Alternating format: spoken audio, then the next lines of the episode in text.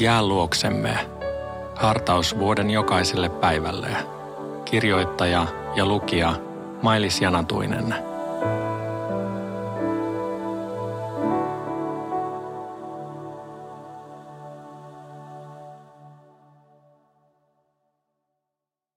Luukas 1,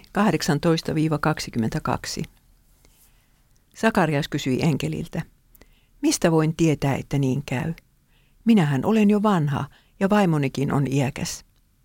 Enkeli vastasi, minä olen Gabriel, yksi niistä, jotka seisovat Jumalan edessä. Minut on lähetetty puhumaan sinulle ja tuomaan tätä iloista sanomaa, mutta sinun suusi mykistyy nyt, etkä py- kykene puhumaan ennen kuin sinä päivänä, jona tämä tapahtuu, koska et uskonut sanojani, jotka aikanaan käyvät toteen. Kansa odotti Sakariasta – ja kaikki kummeksuivat sitä, että hän viipyi temppelissä niin pitkään. Kun hän sitten tuli ulos, hän ei kyennyt puhumaan heille, ja siitä he ymmärsivät, että hän oli nähnyt temppelissä näyn. Hän vain viittoili heille ja jäi mykäksi. Tähän asti Luukas. Jokaisen ihmisen elämään tulee kerran samanlainen H-hetki, jollaisen Sakarias sai nyt kokea. Koko hänen siihen astinen elämänsä – oli ollut valmistautumista tähän ratkaisevaan silmänräpäykseen. Pienet valinnat olivat olleet muovaamassa sitä, miten Sakaria H-hetkeen reagoisi. Useimmat ihmiset ovat pilanneet H-hetkensä jo edeltä käsin, väärillä ratkaisuillaan ja synneillään, joita he eivät ole synneiksi tunnustaneet. Sakarias ei ollut yksi heistä. Hän oli etsinyt Jumalan vanhurskautta, ei omansa – hän oli kantanut kärsivällisesti ristiään lapsettomuutta.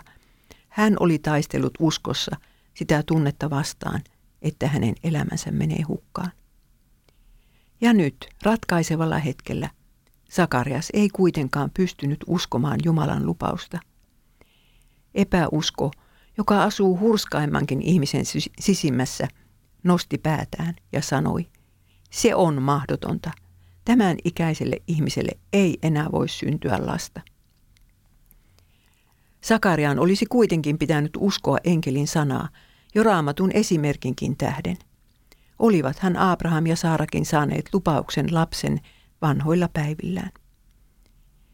Tekstin ilosanoma on se, ettei Sakariaan epäusko tehnyt tyhjäksi Jumalan suunnitelmaa. Jumala ei peruuttanut lupaustaan – Elämä kävi hankalaksi epäuskon seurauksena. Sakarias menetti puhekykynsä melkein kokonaiseksi vuodeksi. Mutta lasta hän ei menettänyt. Ystäväni, eivät sinunkaan epäilyksesi voi muuttaa sitä suunnitelmaa, jonka Jumala on elämääsi varten tehnyt.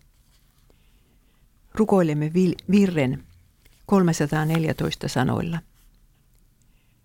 Kun usko heikkenee ja sydän epäilee, Armosi anna koittaa, suo epäusko voittaa.